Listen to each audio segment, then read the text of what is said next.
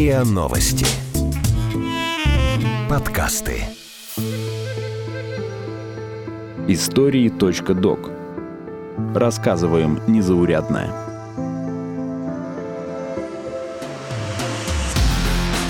Вареные головы. Туша в холодильнике. Как работают таксидермисты?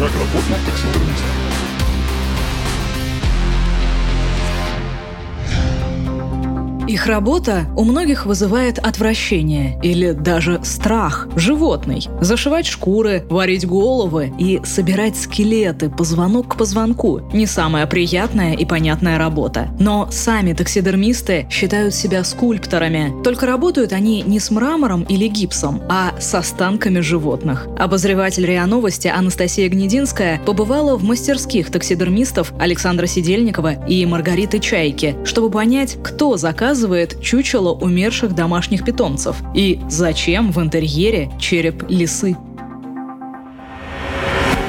Александр Сидельников чаще всего делает чучела и ковры в частные коллекции. На столе перед ним три пары стеклянных зрачков. Мастер поочередно вставляет их в пустые глазницы волка, примеряет. А эти пластик идут. А если честно сказать, мне со стеклом работать больше нравится. Он более живой взгляд получается. Еще две засоленные пестрые шкуры лежат у ног таксидермиста. Через месяц они оскалятся, примут стойку и отправятся в частную коллекцию охотника. Александр делает чучело уже около 30 лет. Пошел по стопам брата. А до того был водолазом. Работал в Баренцевом и Белом морях. Охранял подводные лодки.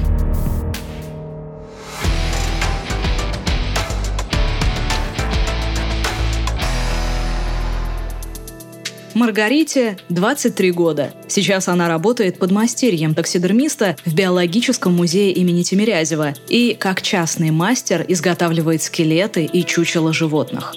Вся суть изготовления чучел заключается в том, чтобы повторить всю анатомию животного со всем объемом мышц, воссоздать целиком внутрянку и сверху натянуть шкурку. Ну и тоже, опять же, правильное расположение рисунка покрова. Там, допустим, если леопард в точечку, это еще не говорит о том, что у него точечки абы где. Это тоже надо знать. То есть такие моменты, вот, например, все врановые птицы кладут правое крыло на левое крыло. Если ты делаешь сидящую птицу в спокойной позе, это очень добавит ей живости реально.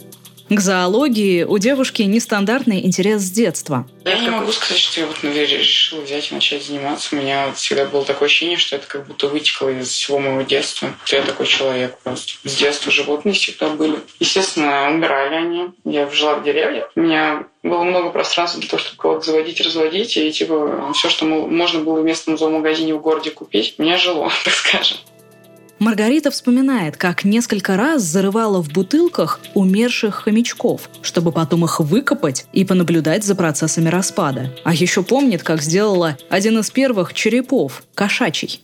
Было пару раз такое желание, типа, хомячок там умирает, в бутылке его закапываешь, достаешь, там, иногда из земли смотришь, там, в каком он состоянии. Местные такие ребята, вот, там, типа, в заброшенной гостинице лежит мумия кошки. Пришла посмотреть на нее, короче, залезла туда. И лежит кошка, я перевернула на другую сторону, у нее так глазница сгнившая. Видно кости, а я такая, блин, никогда не видела кошачий череп, интересно, какой он.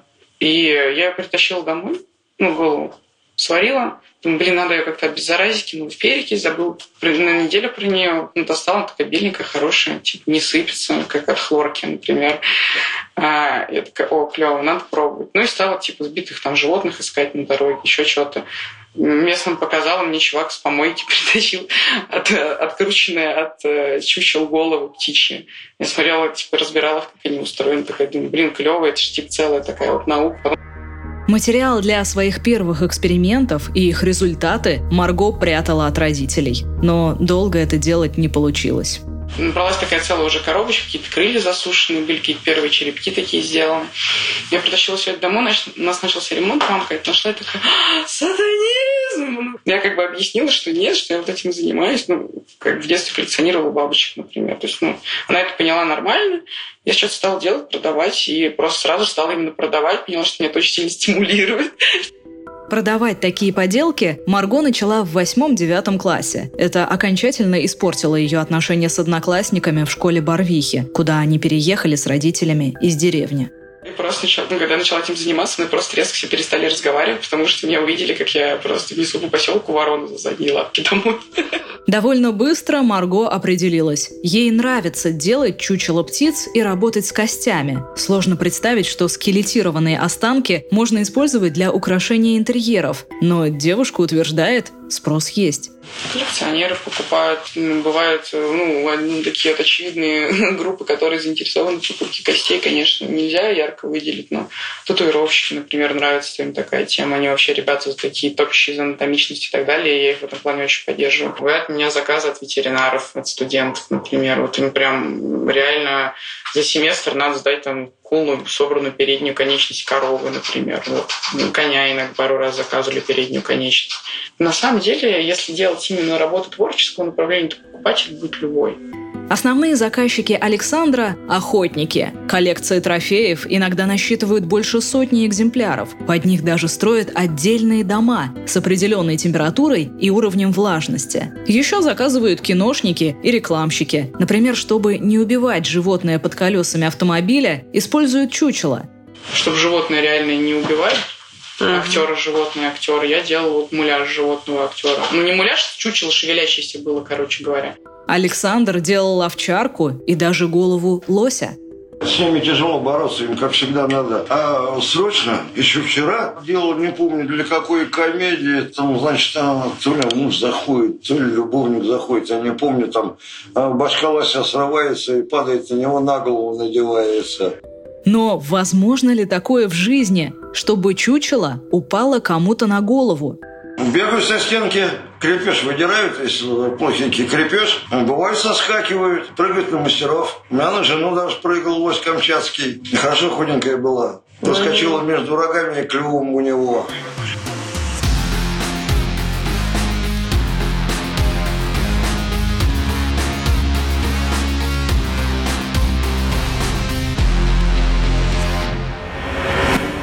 Попадают к таксидермистам и умершие домашние животные. Иногда не самые обычные. Маргарита изготавливала чучело и скелеты ежиков, змей, варанов, игуан. По словам Александра, святое – это попугайчики. Вспомнил одного йоркширского терьера.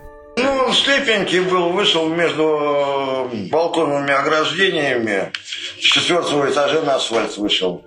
Сейчас у Маргариты в холодильнике лежит тушка кота. Увековечить его захотела пожилая хозяйка. Это решение она приняла еще при жизни животного, а когда тот умер, уточнила, долго ли с ним можно прощаться. Причем сначала хозяйка хотела сохранить ДНК котика, и Марго несколько месяцев ждала, пока компания, которая занимается сохранением биоматериала в жидком азоте, заберет образец.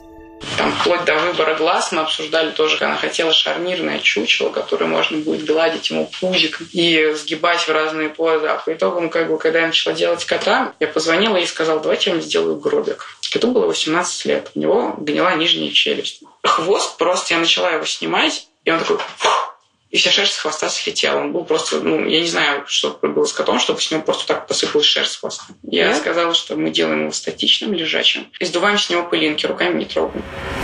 Другая клиентка попросила Маргариту сделать чучело домашнего кролика по кличке Сахарок. Хозяйка внесла задаток, отдала животное, но потом попросила вернуть его, чтобы встретить с ним день рождения. Девочка, которая очень любила своего кролика и забрала его потом встречать день рождения. И не отдала назад, чтобы я сделала чучело. Ну, ну я, все, я, я считаю, что мы все еще не можем встретиться, но проблема в том, что прошло уже два года. Заказывают даже рыб. Сомика делал одного, ну, такой вот сомик э, был африканский. Больше не вырос, потому что ну, аквариум маленький был.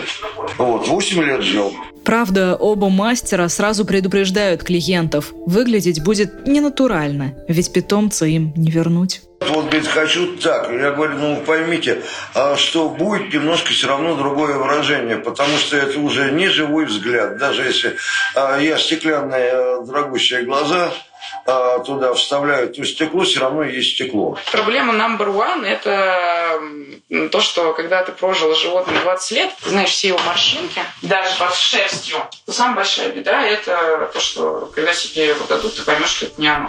На одно чучело мастер тратит от месяца до полугода, поэтому сделать домашнего питомца или кого бы то ни было удовольствие недешевое. Кошка – 10 тысяч, крупная собака в сидячей позе – от 15 тысяч, крупная змея – 8 тысяч, медведь – в районе 150 тысяч в обычной позе, а в прыжке – все 250.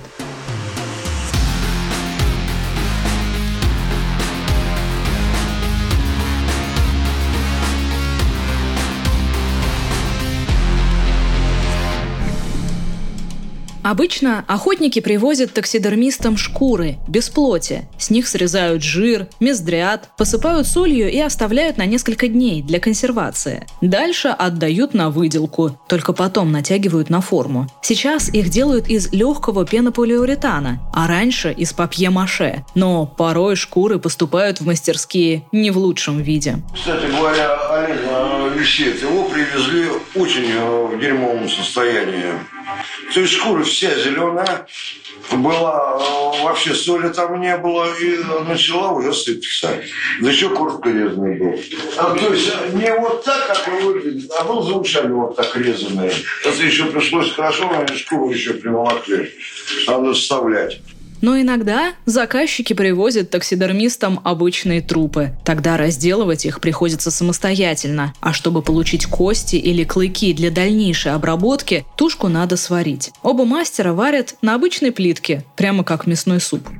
Мама, в первую очередь, да, большое спасибо, но она никогда этого не выкидывала, не отрицала, всегда комментировала как-то мои работы были просто рамки работы, ну, в плане того, что ну, у всех людей есть личное пространство, и одному личному пространству не хочется, чтобы где-то пахло формалином или вареными головами, короче. Мне надо было с ней, допустим, договориться. Там, в выходные они куда-нибудь уезжают, я в выходные там могу этим заниматься. Сейчас девушка снимает дом, проблем не возникает. Но действительно ли такой сильный запах при варке? Ну, слушай, вот ты зашла, тебе что, неприятно здесь находиться? Mm-hmm. Ну, абсолютно, ну, как бы обычный дом. Ну, здесь есть свои запахи, да, но они не мерзкие. У меня вот здесь вот под лестницей живут жуки, которые едят трупы, а ты просто над ними прошла и не почувствовала. Это одна из методик изготовления скелетов просто, и она очень э, применима для мелких э, животных, потому что их э, ну, варкой если ты сваришь белочку, ты потом не соберешь нормально. Ну, это тяжело сделать. Особенно пальчики там маленькие и так далее. Они все аккуратненько объедают.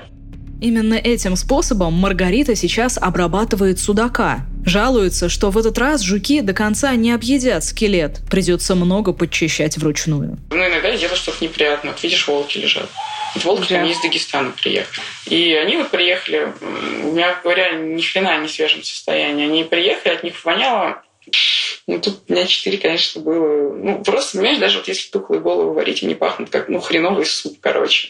Но это не такой запах, в котором нереально находиться. Часто таксидермистам попадается экзотика. Крокодил, леопард, пума, жираф по грудь, перечисляет Александр. Говорит, что таксидермисту желательно биологическое образование, чтобы знать, откуда ноги растут, буквально. Когда еще не было интернета, чтобы проверить строение животного, иногда приходилось исхитряться. Я вот делал жирафа, тогда интернета у нас в помине не было. А, ну и пришлось а, ехать в зоопарк, когда закрытый такой а, день. У меня друг там работал, пока никого нету, вот говорит, там китайка у них на территории растет яблоки. Говорит, жираф очень их любит. Говорит, вот давай ему и фотографирую в этот момент. А он так просто упер, вот шею, он нагибается, берет у меня яблоко, я даже не успеваю на фотоаппарат нажать. Он раз и выпрямляется. Ну, у меня осталось последнее яблоко, я думаю, что с ним делать?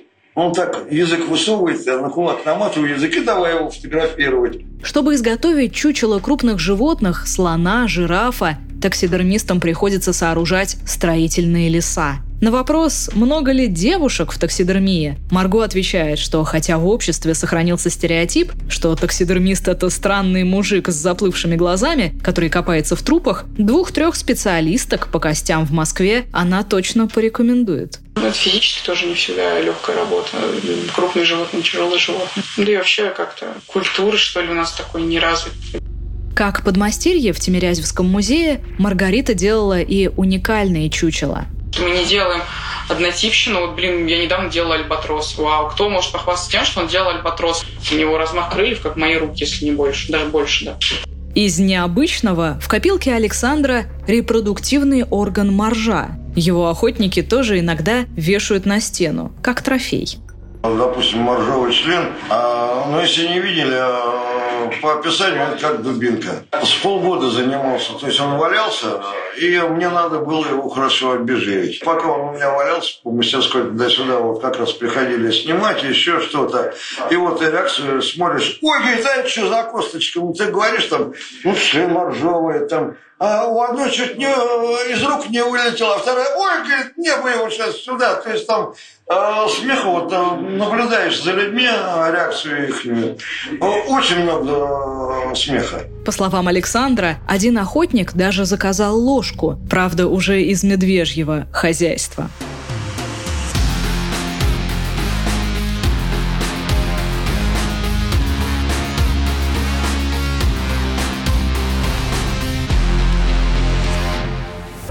Иногда заказчики и вовсе просят изобразить зверя в неестественном, антропоморфном виде. Но такие заказы таксидермисты не любят и стараются отговорить клиента. Не надо делать там улыбающуюся собаку. Это очень исключительный случай с большими деньгами на заказ и с большим желанием мастера сделать это.